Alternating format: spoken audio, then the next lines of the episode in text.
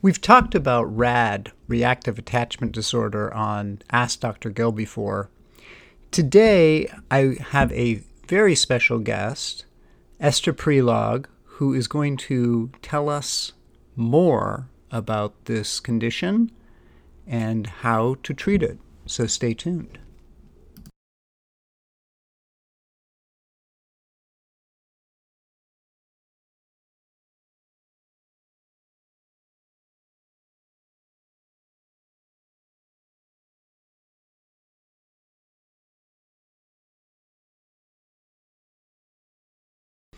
Hello and welcome to Ask Dr. Gill. As I mentioned in the introduction, I have a guest today, Esther Prelog, who is a psychotherapist.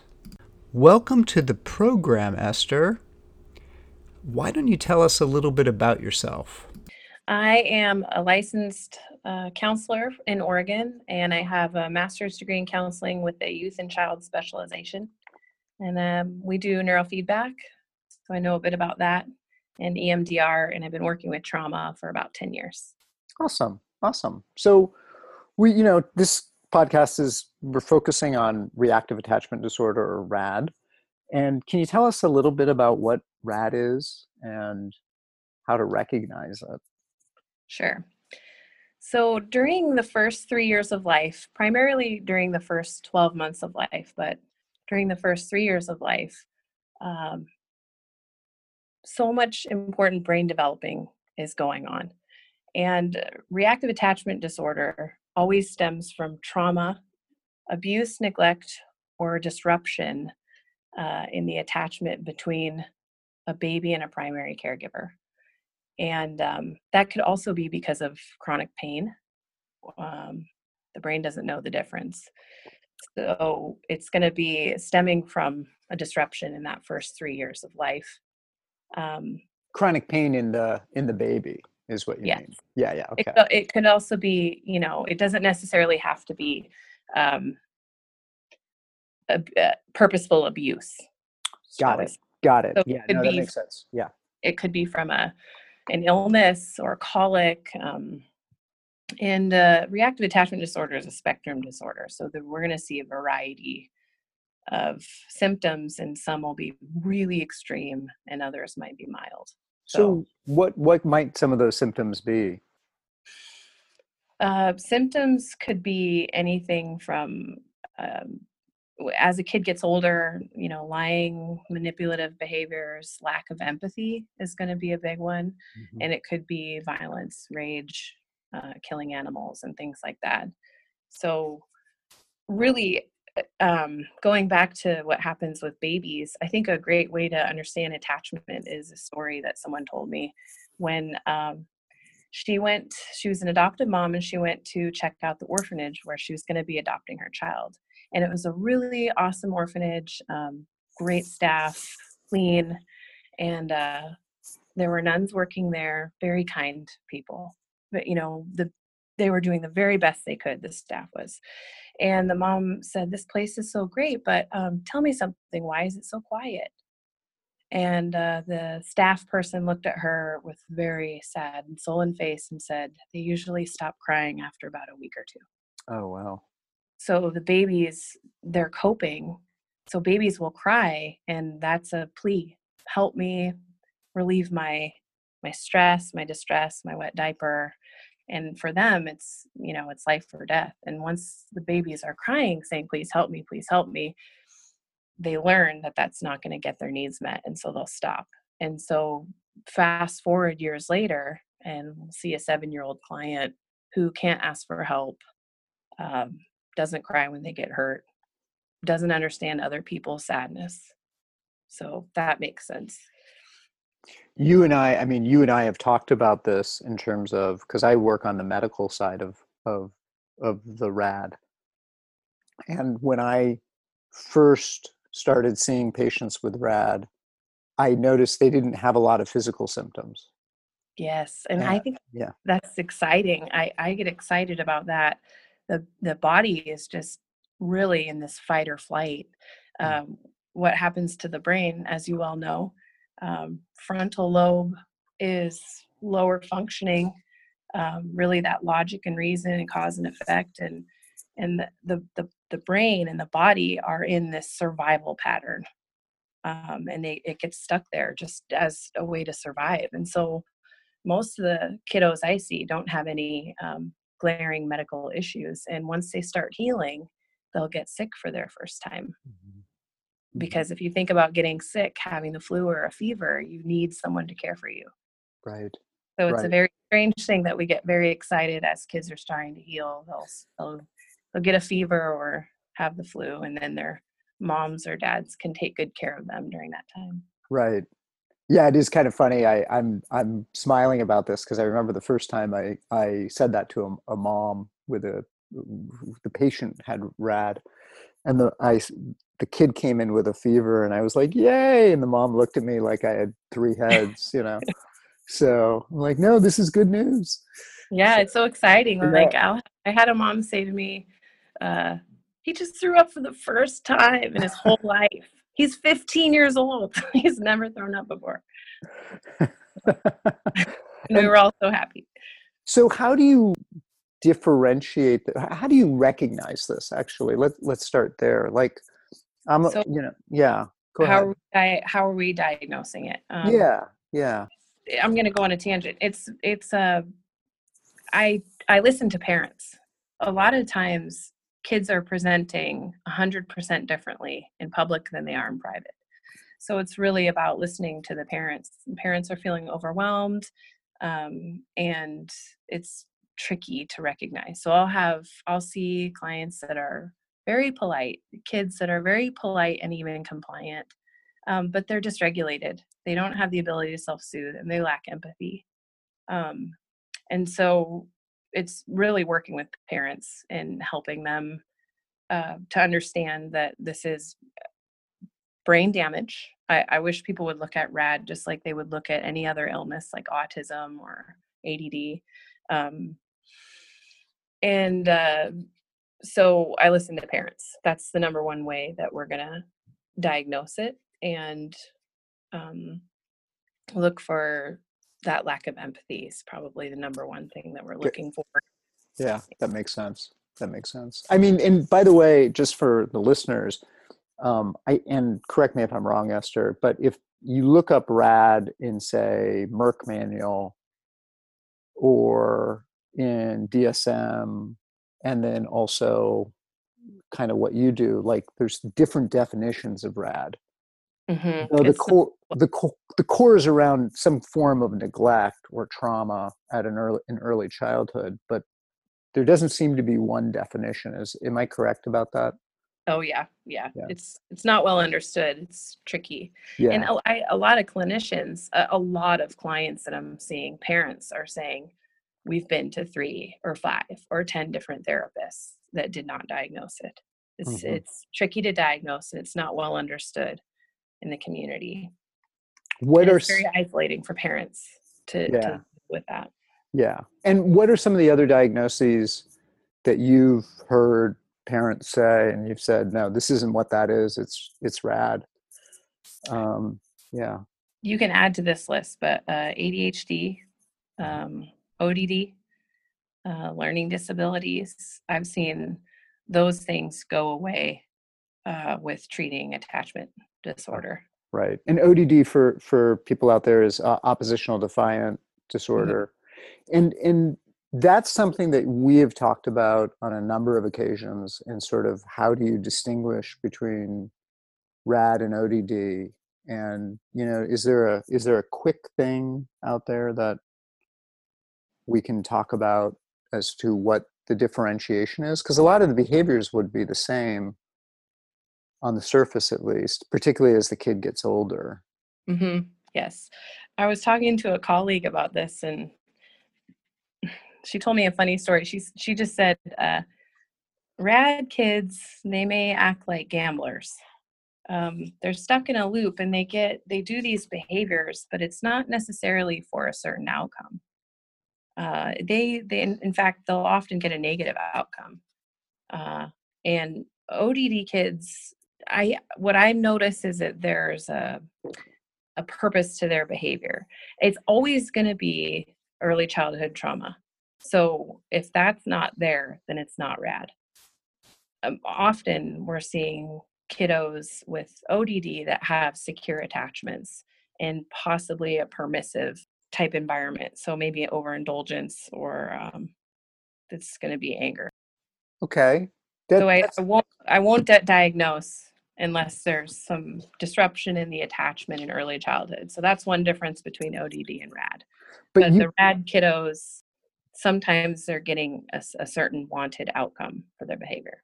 Sometimes, not always. Mm-hmm. Almost like there's a compulsion behind the behavior, as opposed to the ODD kids might be doing something to manipulate the situation around them. Is that possibly? I mean, it's not like I mean I've had rad kids come in and they're they're definitely trying to manipulate things around them as well. They, yeah, they can do that. They're just yeah. stuck in this loop where sometimes they're looking for a certain outcome. Definitely, uh, those those rad and ODD can overlap quite a bit. Okay, that's uh, fair. So it's but but I'm look I look for a secure attachment. Does the person have the ability to attach to anyone? Uh-huh. Uh, and is it a genuine attachment? Okay. So empathy maybe? Is that Yeah, oftentimes the ODD kids have remorse. Um it just depends. Every person is so different. It's hard to say. But, Got it. But in either either either way, uh, when we're treating attachment disorder versus ODD versus ADHD versus uh, autism, we're, a lot of the treatment's going to look the same. We're going to take a quick break, and when we return, we'll talk more with Esther about reactive attachment disorder and the treatment for it. So stay tuned.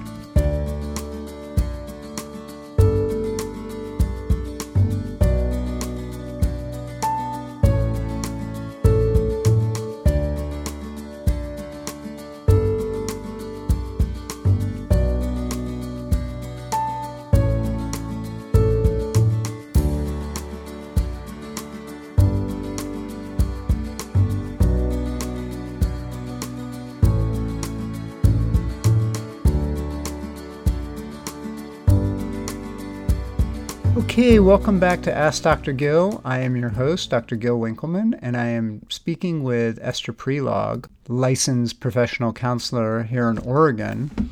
Um, before we continue with her, I just want to remind people that if you have any questions, you can send an email to info, info at askdrgill.com. And at the end of the program, I'll also give you Esther's contact information in case you want to talk to her or look her up directly. I also want to remind people I am working on an e course, the topic of which is pyrrole disorder or pyroluria, which is tangentially related to RAD. We see a lot of pyrrole uh, symptoms and actually pyroluria uh, in reactive attachment disorder. But let's get back to Esther. And so, Esther, let's talk about how you treat RAD from the psychology, the psychotherapy point of view. So, even with the, the best, most effective therapy, I cannot fix this in an hour a week.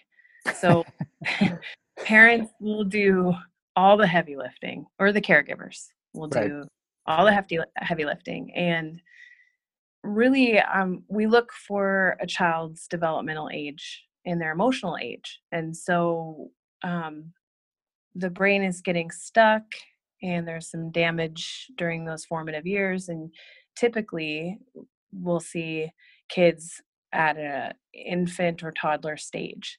And so how would you how would you treat a toddler?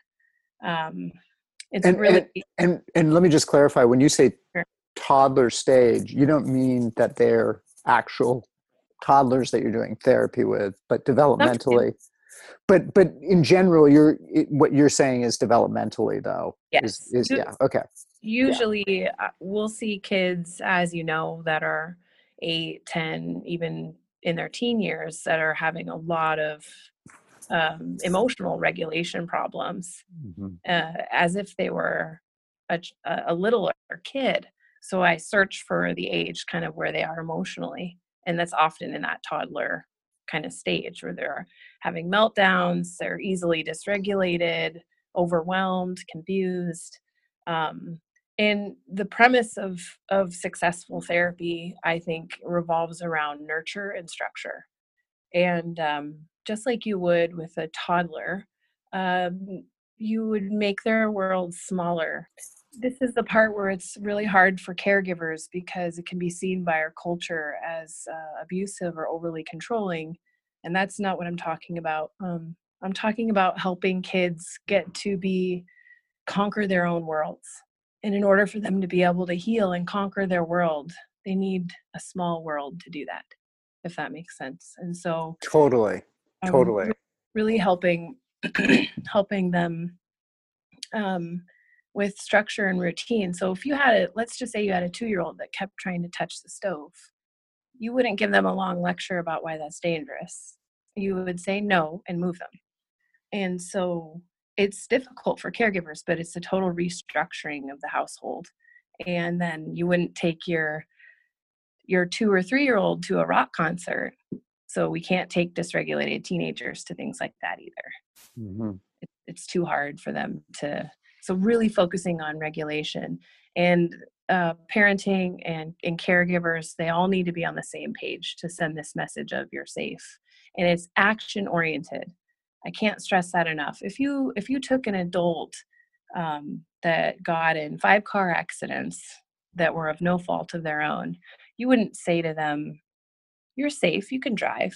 The road's safe." They wouldn't believe you. I think actually some talk therapy can do more damage. Hmm. Um, every, everything we do needs to be action oriented and kind. I, I really like this a lot and it, and it's great that you're explaining that the way that you just did because it's as far as setting up the environment of a toddler because from my perspective and as a naturopath you know we look at the the development of the body that the organ systems develop over time and i should do another bodca- uh, podcast about this but you know for example between conception and two that's when adrenals are adrenal kidney is is sort of developing which is has to do with survival mode and and and routine and regulation. So you have an injury at that age in a rad case right i mean that's basically what you're saying is is that mm-hmm. there's some there's trauma physical or otherwise and there's a dysregulation that goes on and and fast forward to adulthood well you can't regulate your adrenals very well and this is true in someone even if they're not rad right so one of the treatments for that that i give adults is is you need a regular bedtime you need to eat meals at a regular time you know don't don't vary your schedule don't have you know work swing shift and day shift you know that sort of thing because that's going to disrupt your any healing that happens with the adrenals. And that's kind of what you're saying here with these kids like keeping this structure yeah and yeah. That's right. And, it, and it's actually exciting because if we just look at it as just how you would treat anything, uh, and then if you think about an adult who has adrenal fatigue or some health problems that you're treating in your in your office and if you have a patient and you're saying to them don't work too much and don't stress too much well what ends up happening to those bodies that are stressed out when they have quote downtime?